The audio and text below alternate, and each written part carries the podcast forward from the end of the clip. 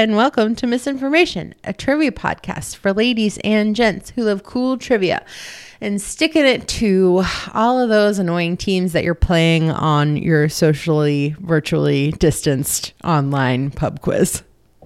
We're your hosts. I'm Lauren. And I'm Julia. Hey, Jewel. Hi. Hi. Um, I miss trivia a lot. I mean, we're doing Learned League. That's like kind of it right it's now. kind of it right now. I mean, I know Geeks Who Drink is are doing their Tuesday Thursday like Twitch stream thing. There's a lot. There's a lot of great opportunities for trivia, especially in the evenings online. We have several friends that are running different Sure. ones. Um, so if you if you need any recommendations, we're happy to give you some. Uh, but yeah. but It's just not we go to bed. Yeah, yeah. we go to bed kind of early. Yeah, true, true, true. Also, it's just not the same. it's you know, not the same. when you physically go somewhere and that's when you can make eye contact with the annoying team and Mm-hmm. be like did you just see what they did and they're always the ones that like when they announce the answers they're always like yeah Yeah. Like, after every question Yeah. it's like all right we get it you got it right or they're or they have that uh, just anytime anybody does the team name my couch pulls out but i don't You know. get kicked out i'm kicking you out you're out of here you're already you're my Goodbye. enemy goodbye come up with something better anyway Ugh. god but anyway i Where miss it we? i miss that i miss I miss that that hating another group of people without Yeah. any real use. or knowing or seeing some table with their phones out Ugh, that's the worst. and then tattling on them because whatever That's the best. but anyway, um, hopefully we will get back to that at some point in the future. And you know what? I have hope for that. great Um, but uh, so today I was, you know, this week I've been thinking like, what should I do for a topic? Because I'm, you know, we're rusty. I haven't done it all summer, Yeah. and you'd think that I would like start writing down things as they came to me. Nope, didn't do that. Um, and then it, and then it hit me, like like a bunch of baked goods. that's a that's a little hint for you. Uh, w- today we're going to talk about uh, the Danish storyteller Hans Christian Andersen.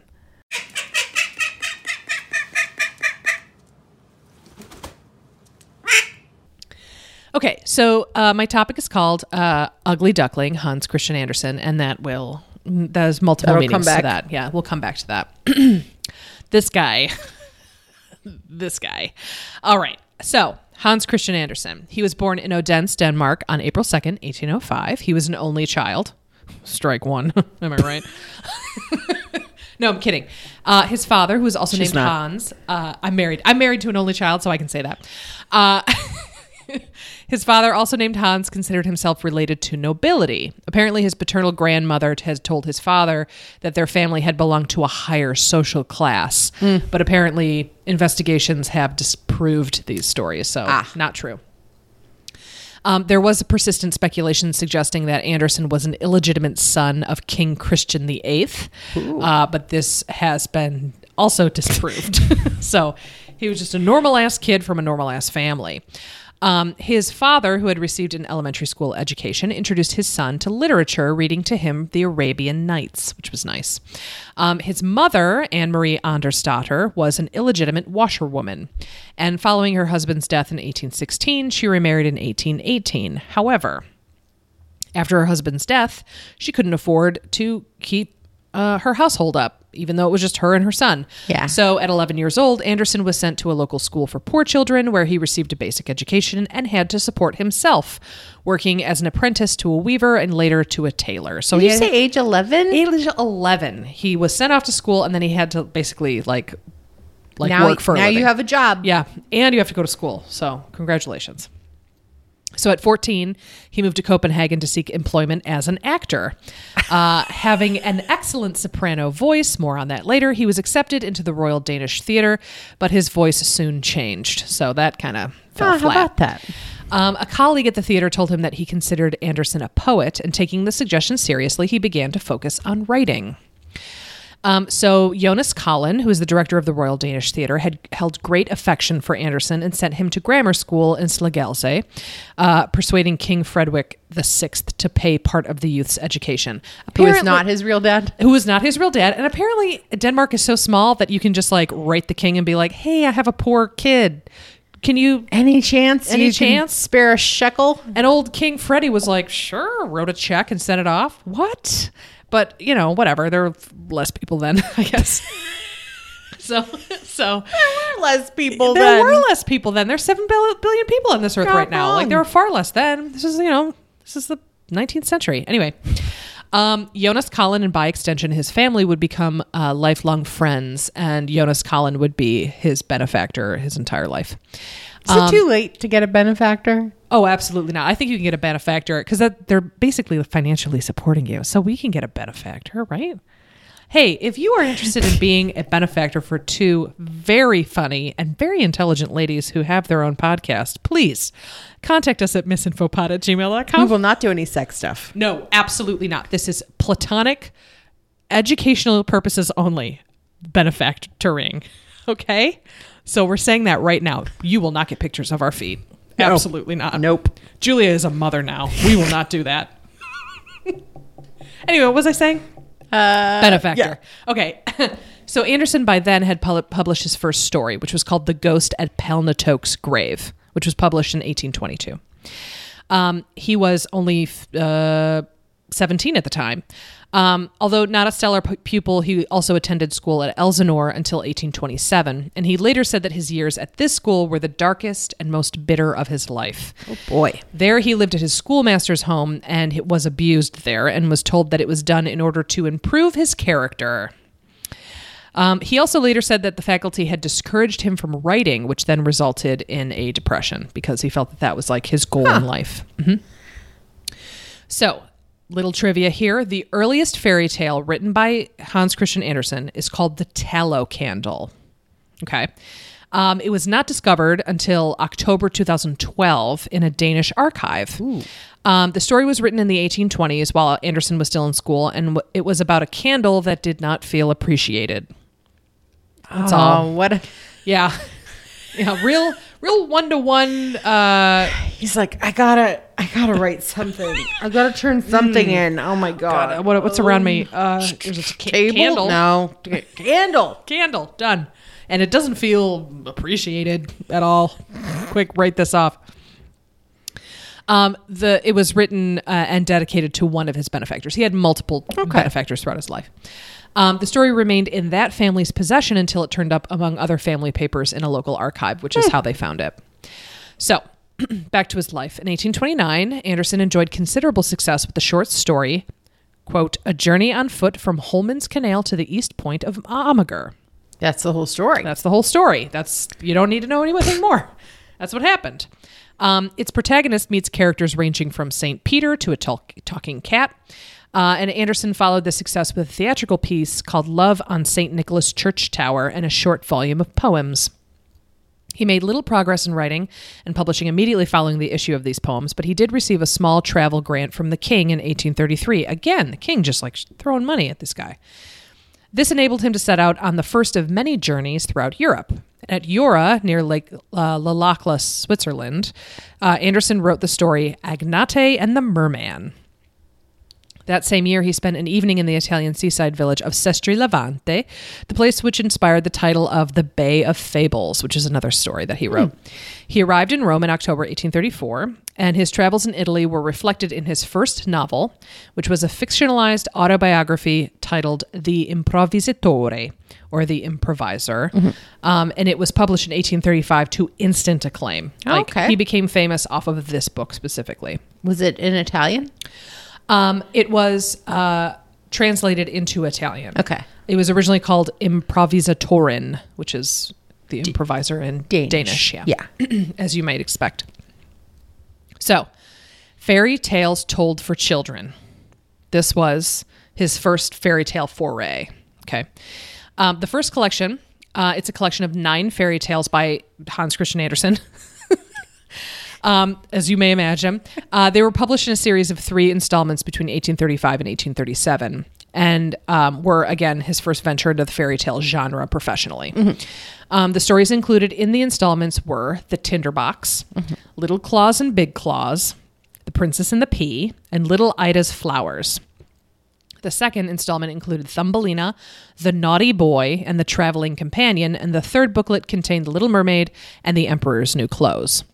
Um, the installments were later combined into one volume and sold as one volume uh, by like 1839. Danish reviews of the first two booklets appeared in 1836, and they were not enthusiastic. Ah. Uh, the critics disliked the chatty, informal style and immorality that flew in the face of their expectations, so they did not seem fun people.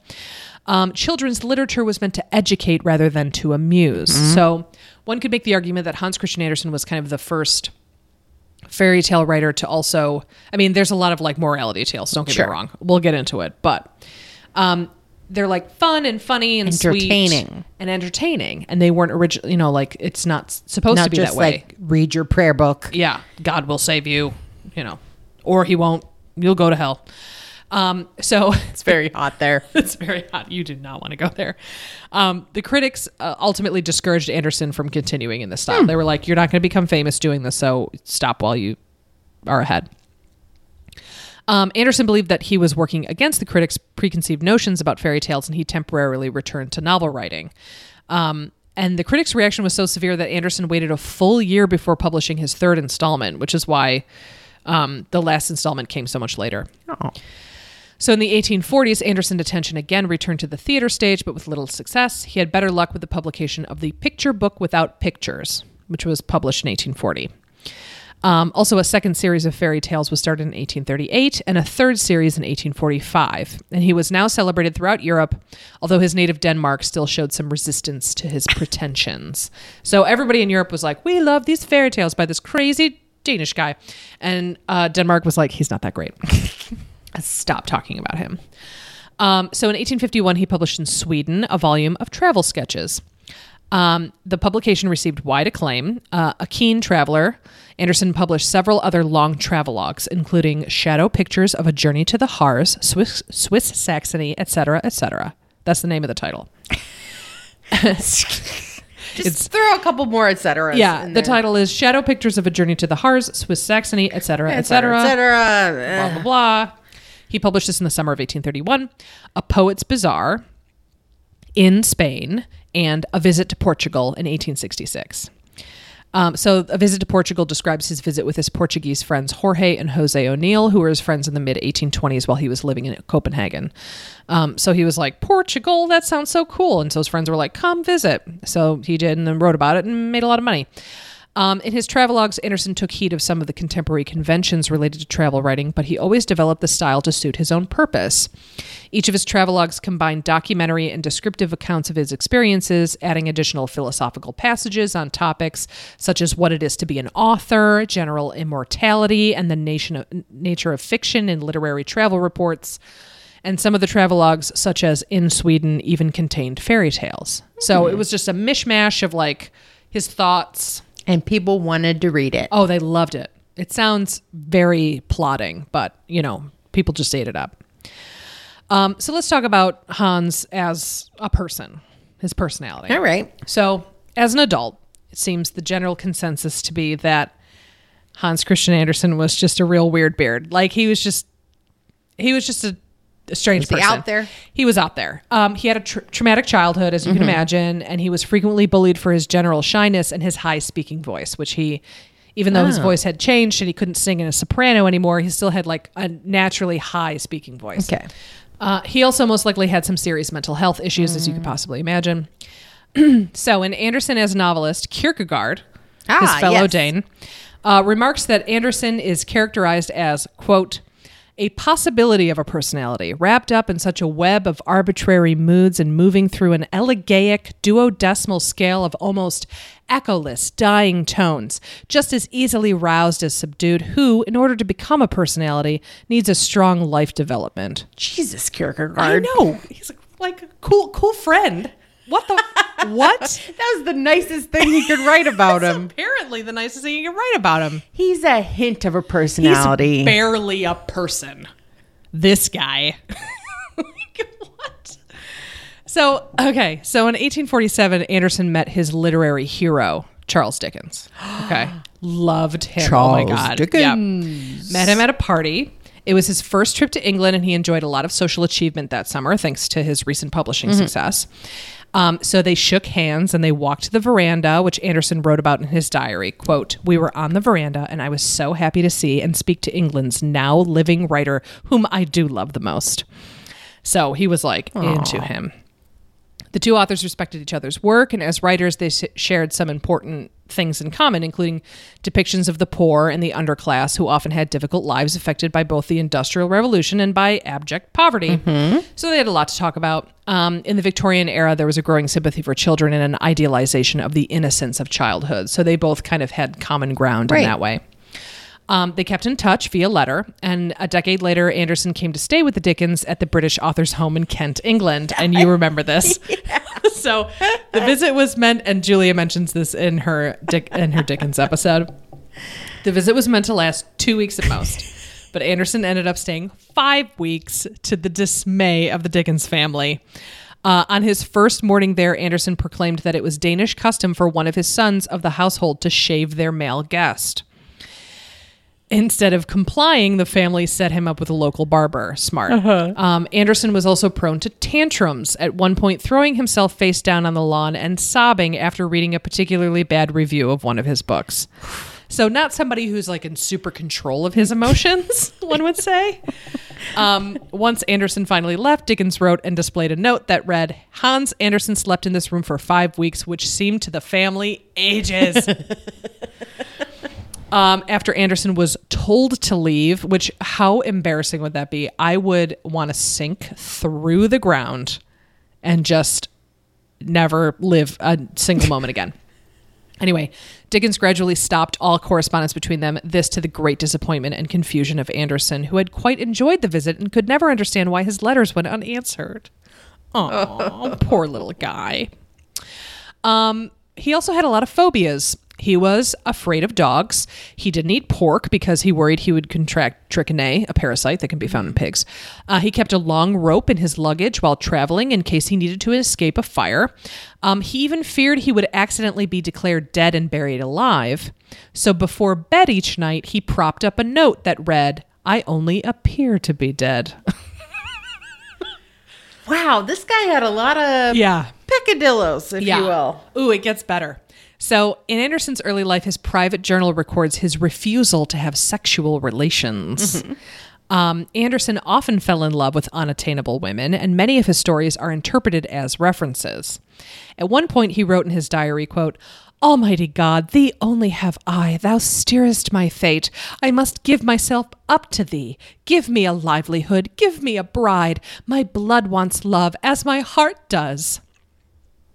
A girl named Riborg Voigt was the unrequited love of Andersen's youth. A small pouch containing a long letter from Voigt was found on Andersen's chest when he died, several decades after he first fell in love with her, and after he presumably fell in love with a ton of other women. Um, other disappointments in love, including uh, Sophie Oersted, the daughter of the physicist Hans Christian Oersted, and Louise Collin, the youngest daughter of his benefactor Jonas Collin. Uh, one of his stories, The Nightingale, was written as an expression of his passion for Swedish opera singer Jenny Lind and became the inspiration for her nickname, the Swedish Nightingale. Ah, how about that? So it was Andersen that dubbed her that. Um, he was often shy around women and had extreme difficulty in proposing to Lind. Uh, when Lind was boarding a train to go to an opera concert, Andersen gave Lind a letter of proposal. Her feelings toward him were not the same, however. She saw him as a brother, writing to him in 1844, quote, Farewell, God bless and protect my brother is the sincere wish of his affectionate sister, Jenny. Which is like, ooh, that's cold. I like you like a brother. You're like my yeah, you're like brother. my brother. Hans, you're just like my brother. Oh, poor thing. Also, Andersen certainly experienced same sex attraction as well. Um, he also was a little bit in love with Edvard Collin, the son of Jonas Collin and the brother of his sister, Louise Collin. Uh, he wrote to him, quote, I languish for you as for a pretty Calabrian wench. My sentiments to you are of those of a woman. The femininity of my nature and our friendship must remain a mystery. Can you tell me more what a Calabrian wench is? A Calabrian wench? Um, I'm assuming it's a Spanish wench. I'm maybe assuming it's a pretty butterfly. maybe it is. Yeah, maybe like oh, I just I just love bugs so much, and you're just like a Calabrian wench. no, he definitely was into this dude. Um, Collin also much like Jenny Lind. Uh, Collin preferred women. He wrote in his own memoir, "quote I found myself unable to respond to this love, and this caused the author much suffering." Which is kind, Oh, Yeah, right? Like yeah. he that was nice of him that he wasn't like ew gross Yeah. he was just like oh no sorry bud not Yeah. me uh, likewise, the infatuations of the author for the Danish dancer uh, Harald Scharff and Karl Alexander, the young hereditary Duke of Saxe Weimar Eisenach, did not result in any relationships. So it seemed like he was just getting getting nothing getting from dec- anybody. yeah, Poor guy. Declined. just declined. right. Everyone was like, no, no, you'll find somebody. And he didn't. So in 1872, in his late 60s, Andersen fell out of his bed. And he ended up getting severely hurt. He never fully recovered from the resultant injuries. I don't know how tall his bed was or how brittle his bones were, but he was like, he really like got messed up. Uh, soon afterwards, he started to show signs of liver cancer. He died on August 4th, 1875, at age 70, in a house called Rolighed, which is literally calmness or tranquility in Danish, um, near Copenhagen, the home of his close friend, the banker Moritz Melchior, and his wife. Shortly before his death, Andersen had consulted a composer about the music for his funeral, saying, quote, Most of the people who will walk after me will be children, so make the beat keep time with little steps. Well, that's kind of morbid. yeah, it's kind of morbid. Um, his body was interred in Cop- Copenhagen in the family plot of the Collins. Um, however, in 1914, the stone was moved to another cemetery um, where younger Collin family members were buried. And for a period, um, his, Edvard Collins's, and Henriette Collins's graves were unmarked. So Edvard and his wife, Henriette. Um, a second stone has been erected marking H.C. Andersen's grave, uh, now without any mention of the Collin couple, but all three are still there in the same plot. So Oh, the Collins, okay. their their their headstone was like boop, it's gone.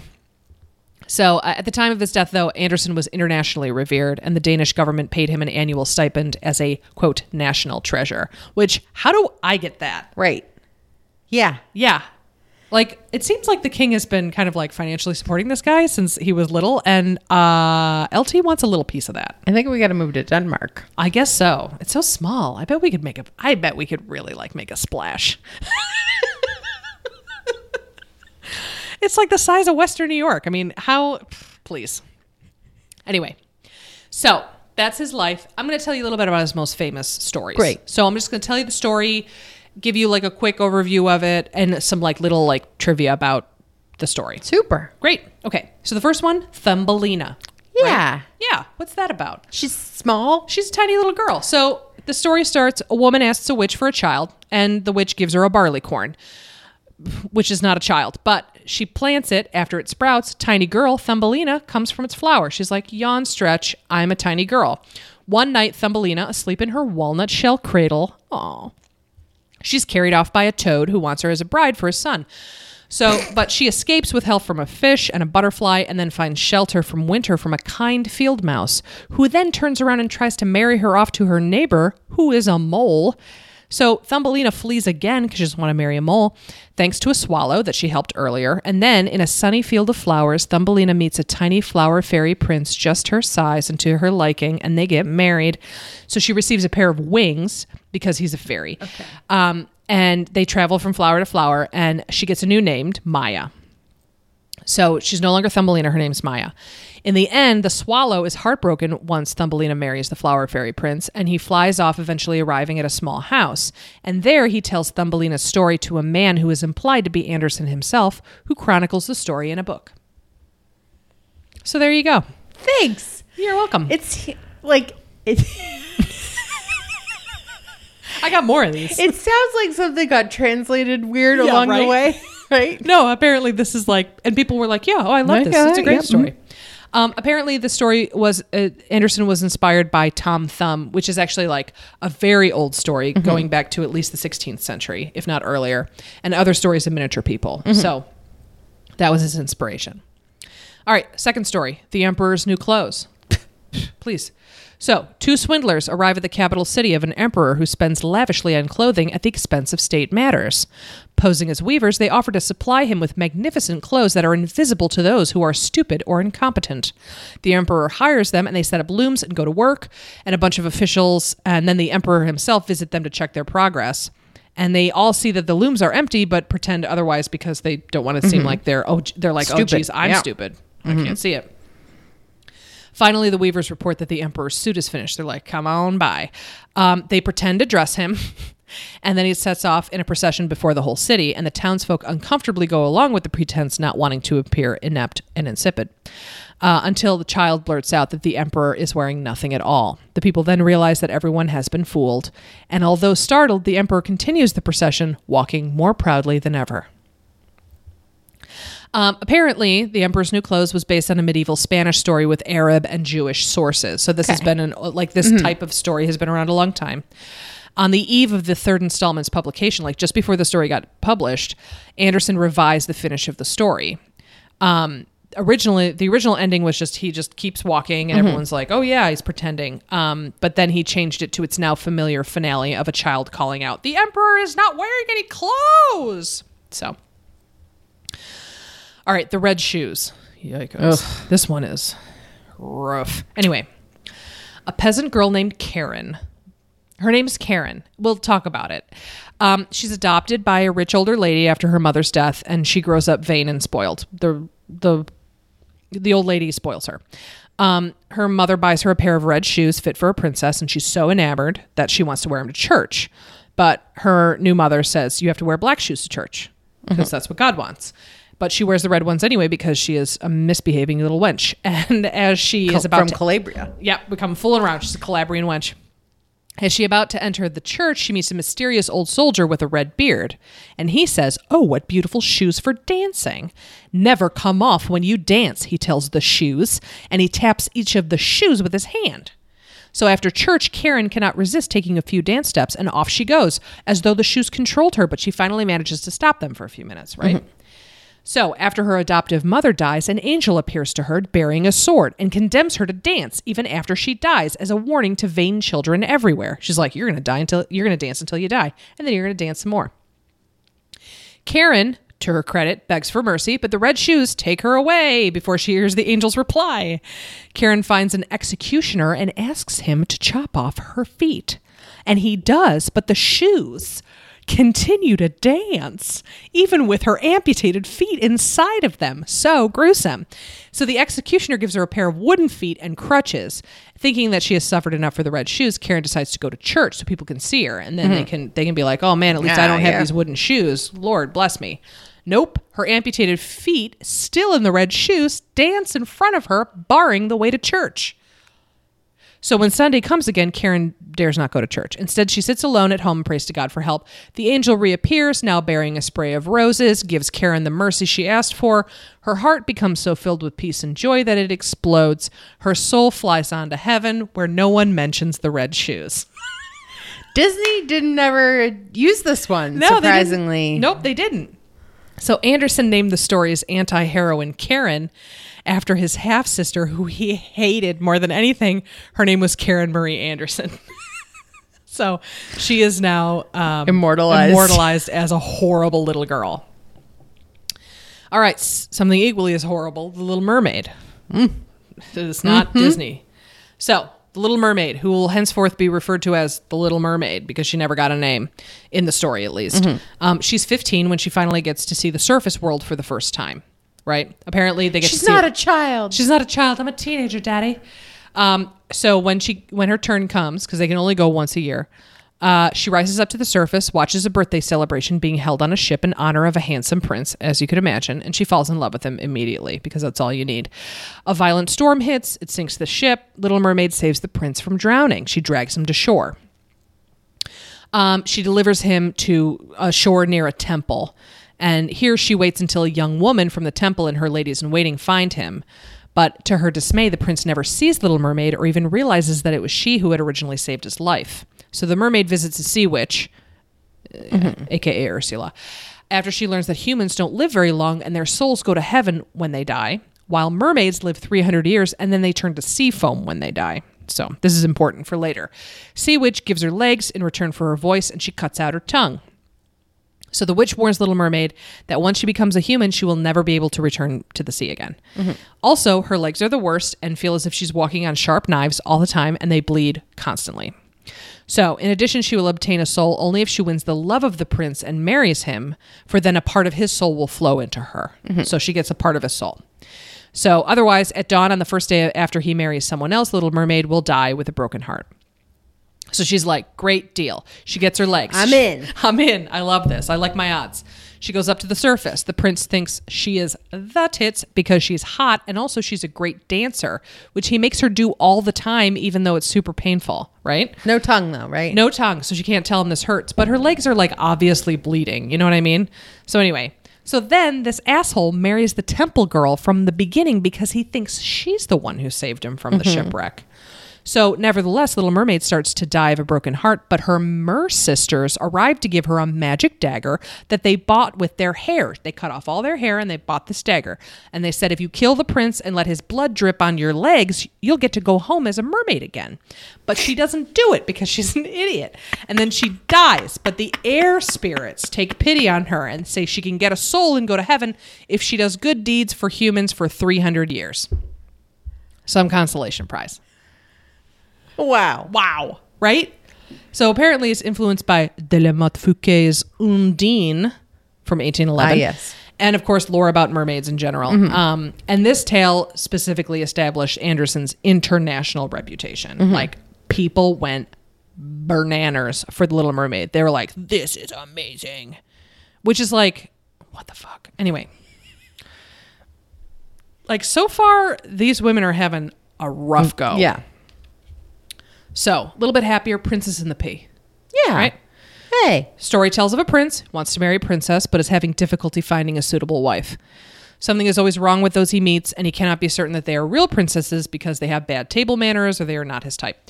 So, one stormy night, a young woman drenched with rain seeks shelter in the prince's castle. She claims to be a princess.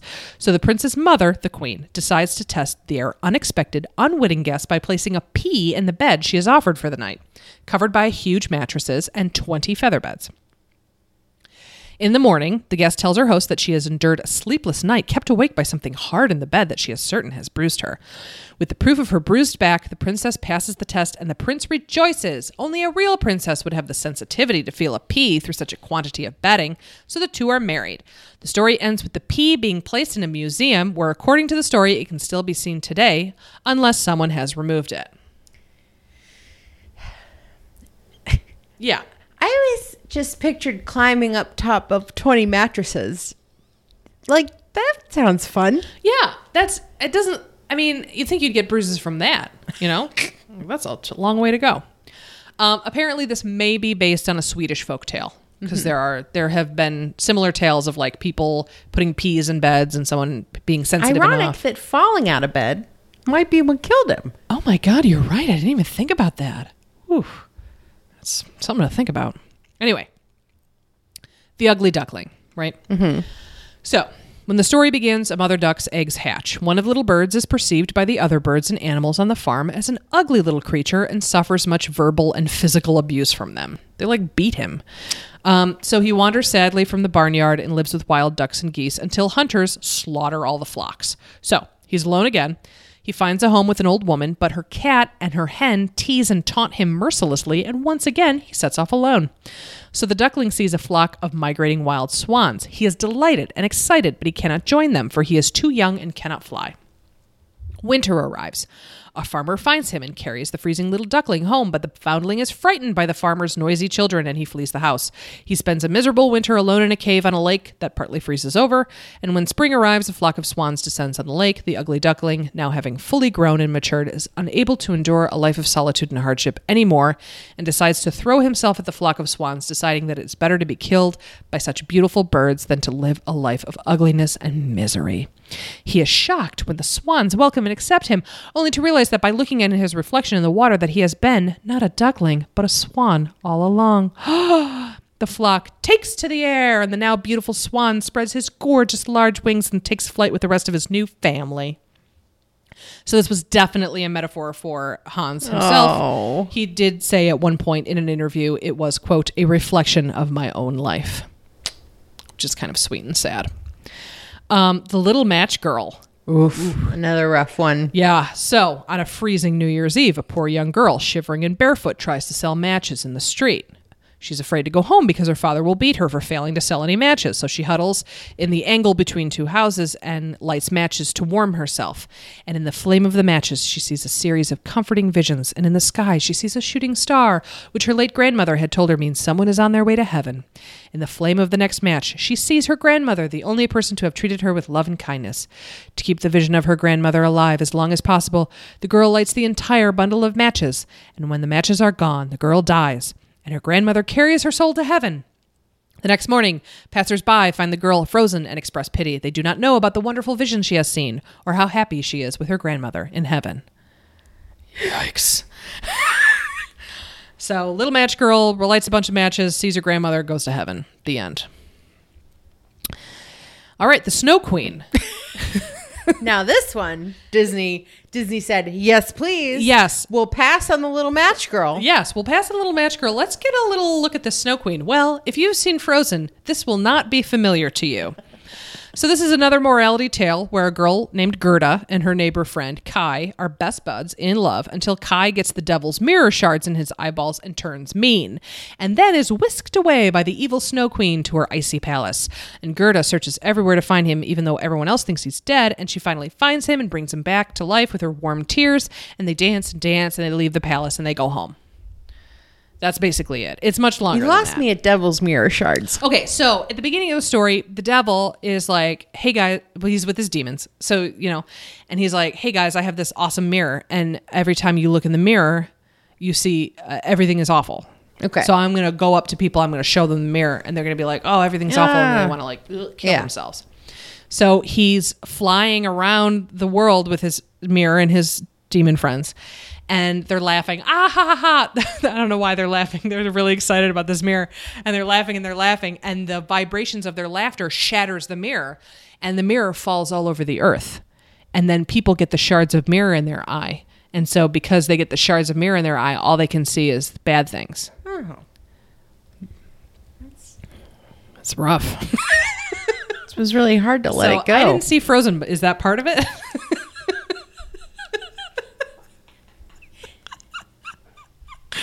so he based so he based this evil snow queen on Jenny Lind after she rejected him.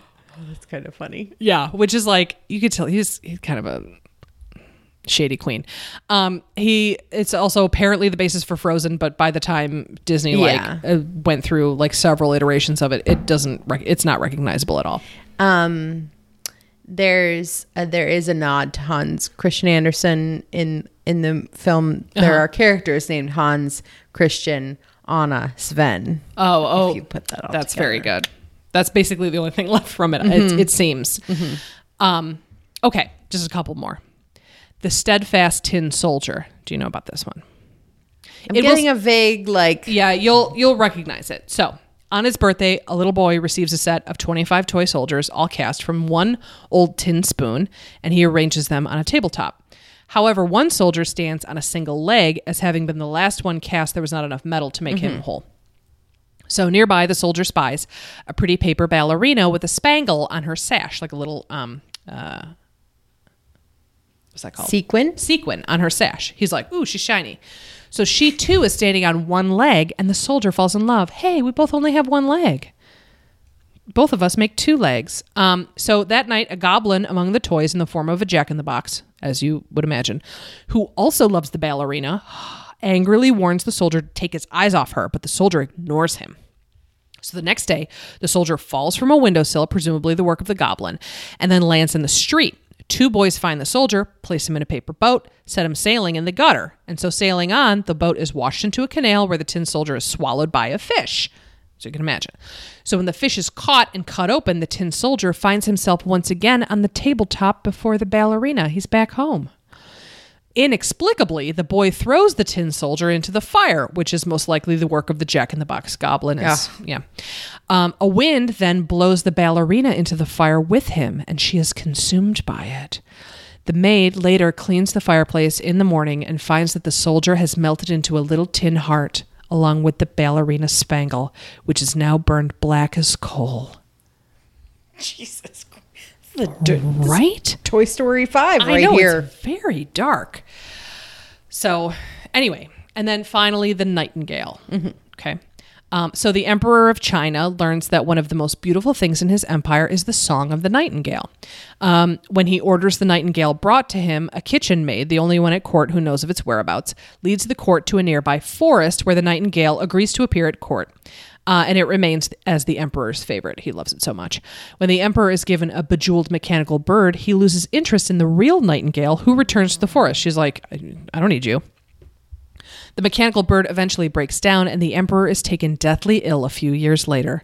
The real nightingale learns of the emperor's condition and returns to the palace, whereupon Death is so moved by the nightingale's song that he allows the emperor to live.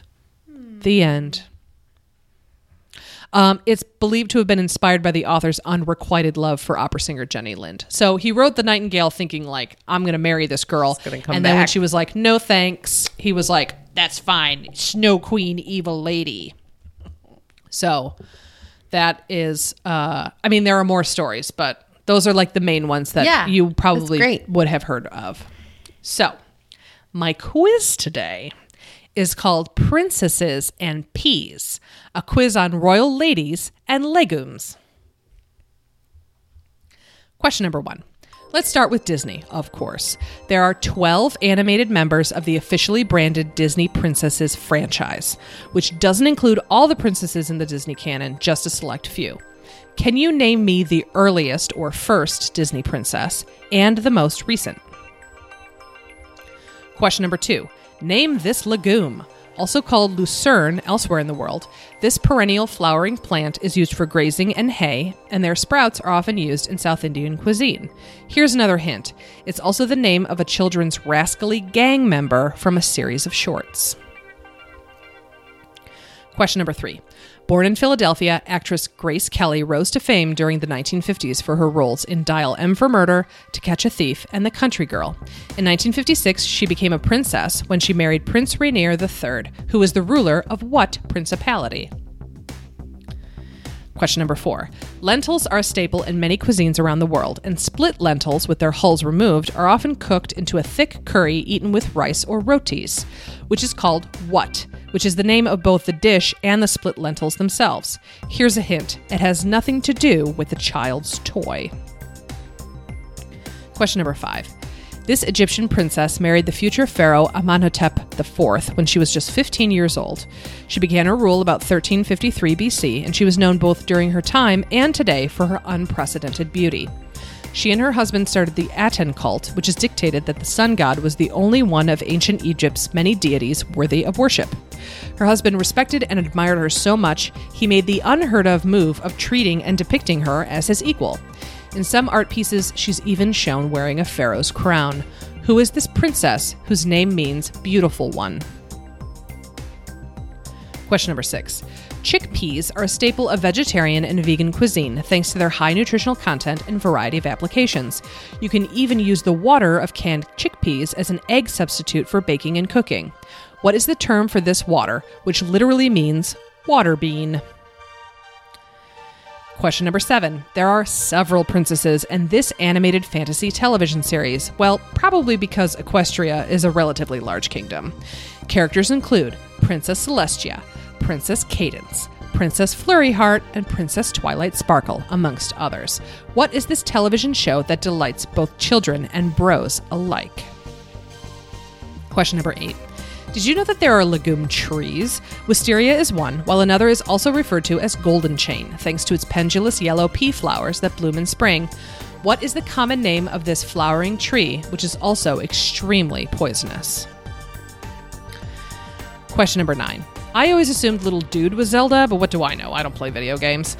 Here's a totally easy question for video game people What is the name of the main protagonist in the Legend of Zelda video game franchise? And finally, question number 10. We're going to play a little game called Legume or Nut. Just tell me if it's a legume or a nut. 1. Almond. 2. Carob. 3. Pistachio. and four, acorn. We'll give you a minute to think about it, and we'll be right back with your answers.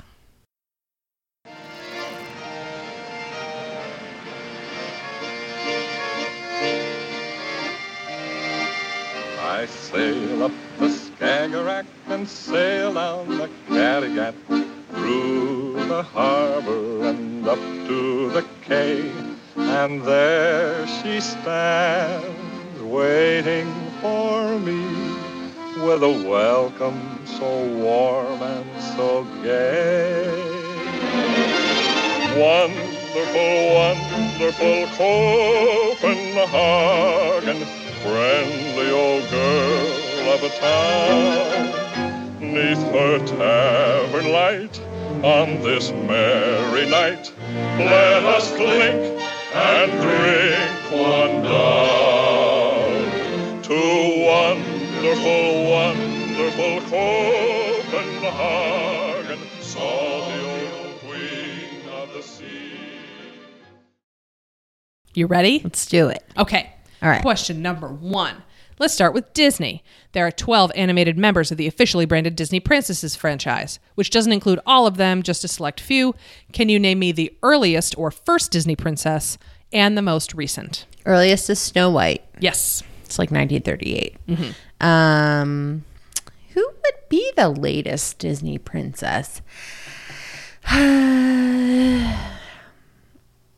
oh, Moana. You are correct. It is Moana.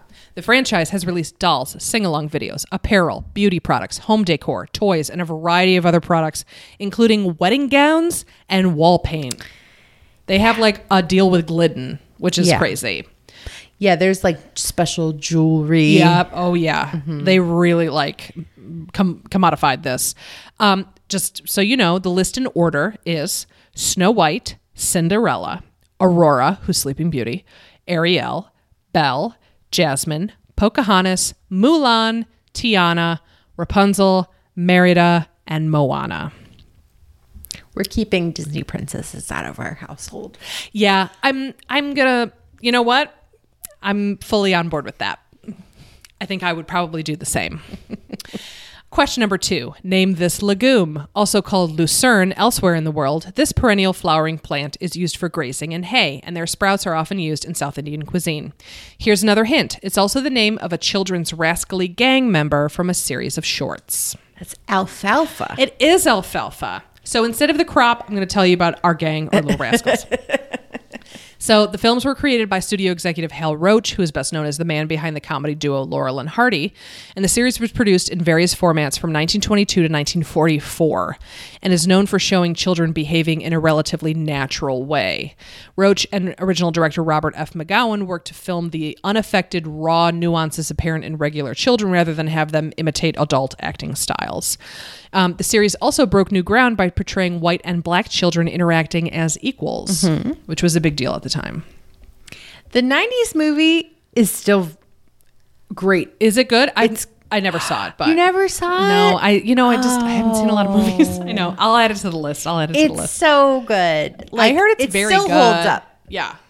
All right. All right. I'll I'll add it. Dear Darla. Oh boy. no, I won't do it. But that so Alfalfa really likes this girl named Darla. And but the boys are like, We're the He Man Woman Haters Club. You can't like a girl. So he writes her a note that he like a love note to send her. And the boys are like, we're not letting him send that. So they write a note and it's like, Dear Darla, you make me sick. You're the scum beneath my toes. I hate you. Oh my God. Alfalfa. And then she's like, Oh, that's so she sad. gets that letter instead. And That's awful. hilarity ensues. Oh, okay. I'm glad hilarity ensues, not like horrible things. It's very char- it's a very charming movie. All right. Okay. Question number three. Born in Philadelphia, actress Grace Kelly rose to fame during the 1950s for her roles in Dial M for Murder, To Catch a Thief, and The Country Girl. In 1956, she became a princess when she married Prince Rainier III, who was the ruler of what principality? Monaco. It is Monaco. Um, Kelly retired from acting at the age of 26 to become Princess of Monaco. I didn't realize it was that early. Um, honestly, a great idea. Um, and she died in 1982 from a stroke while driving. I thought it was a car accident, but yeah, she had a stroke while she was driving, which And her daughter was in the car with her. oh, I didn't know that. Oh my god. Yeah, it's like they were supposed. I re- forget where I read. I forget where I heard about this. So she, normally, like their chauffeur would drive everybody around, and then that day, Grace was like, "No, I want to drive my daughter back to the train station." And they were go- like going down this windy mountain road, and that's oh when the accident happened. She was so beautiful. Yeah, she was like the original of like the icy blondes in the 40s and 50s because she had that kind of very Scandinavian look, which was very popular. Okay, question number four. Lentils are a staple in many cuisines around the world, and split lentils, with their hulls removed, are often cooked in a thick curry eaten with rice or rotis, which is called what, which is the name of both the dish and the split lentils themselves. Here's a hint it has nothing to do with a child's toy. Hmm.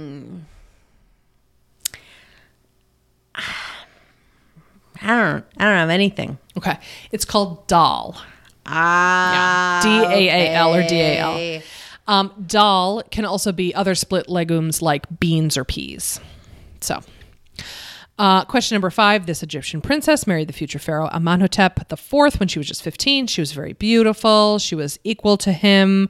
Uh, she's even shown wearing a pharaoh's crown in some art pieces. Who is this princess whose name means beautiful one? Is this Nefertiti? It is Nefertiti. Um, for more on Egyptian mythology, head back to our Mythology May episode number 94 Animal Heads and Gods of the Dead by Julia. It was very good. Question number six Chickpeas are a staple of vegetarian and vegan cuisine thanks to their high nutritional content and variety of applications.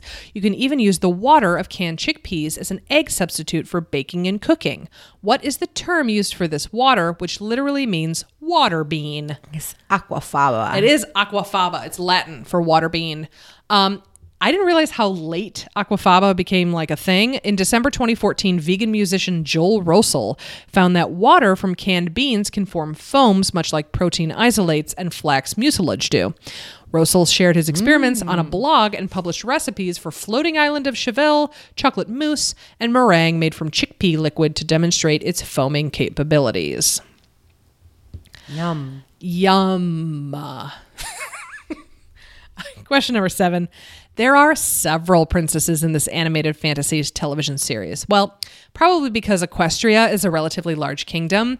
Characters include Princess Celestia, Princess Cadance, Princess Flurryheart, and Princess Twilight Sparkle, amongst others. What is this television show that delights both children and bros alike? It's My Little Pony.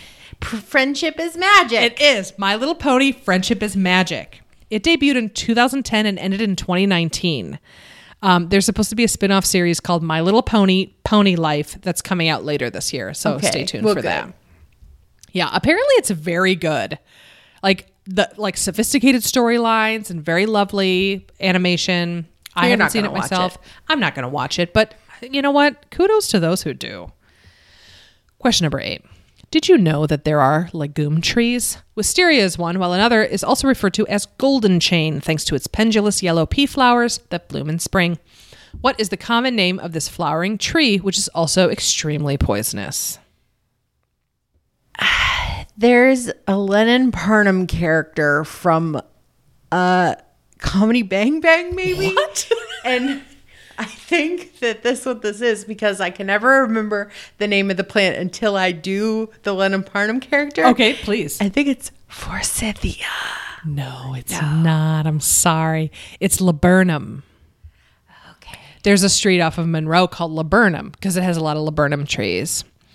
Very creative. Yeah, I know. um, all parts of the plant are poisonous, although moral- morality, although morality is very rare. They are evil plants. Mortality is very rare. Huh. Uh, symptoms of laburnum poisoning may include intense sleepiness, vomiting, convulsive movements, coma, slight frothing at the mouth, and unequally dilated pupils. If you'd like to know more about poisonous plants, please check out episode 37 These Plants Can Kill You. Very good. Question number nine. I always assumed Little Dude was Zelda, but what do I know? I don't play video games. Here's a totally easy question for video game people What is the name of the main protagonist in the Legend of Zelda video game franchise? His name is Link. It is Link. There are 19 incarnations of the video game since its inception in 1986, and it is one of Nintendo's most prominent and successful franchises. Several of its entries are considered to be among the greatest video games of all time. The Legend of Zelda is in the World Video Game Hall of Fame, located at the Strong National Museum of Play in Rochester, New York. in sunny Rochester, New York. Question number 10. We're going to play a little game called Legume or Nut. Just tell me if it's a legume or a nut. You ready? Number one. oh, were you ready? I'm sorry. Go ahead. Number one, almond. Nut. Yes. Number two, carob. Like you? Yes. Number three, pistachio. Nut. Yes. And finally, number four, acorn. Legume. No, that's Ah, a nut. FYI, a nut is a fruit composed of an inedible hard shell and a seed, which is generally edible. A legume is the fruit or seed of a plant in the family Fabaceae. So a legume is specifically Lauren, that would have helped me so much earlier if Yeah, you would have told me the name of the family. yeah, Okay. Fabaceae. I didn't know that. I had to put like a pronunciation guard next guide next to it.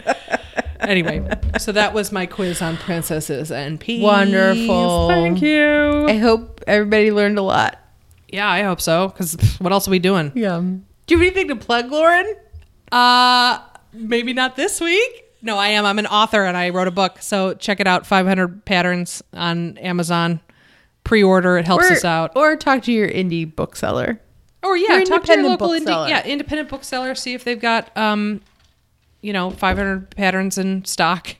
It's I co-authored they can it. order it. Yeah, they That's can the thing. order it You in. go to them, you say, It's I want this book, and they go, great, and they'll get it. Yes, and then they'll they get it get the in. money instead of. instead of Evil, Evil Amazon. Empire. Yes, exactly. So please check it out. It's coming out March 21st of this coming year. Uh, pre-order it for Christmas. I don't know. You have any friends who really like patterns? She'll work on this spiel. I'll She'll work. You know what? By the time I it comes her, out, I was off the cuff. Yeah. I mean, it- by the time it comes out, I will have such a just a great elevator pitch that you guys are just going to go crazy for. So stay tuned for that. anyway, um, thanks so much for listening, you guys. yeah, uh, we'll get you next time. Bye.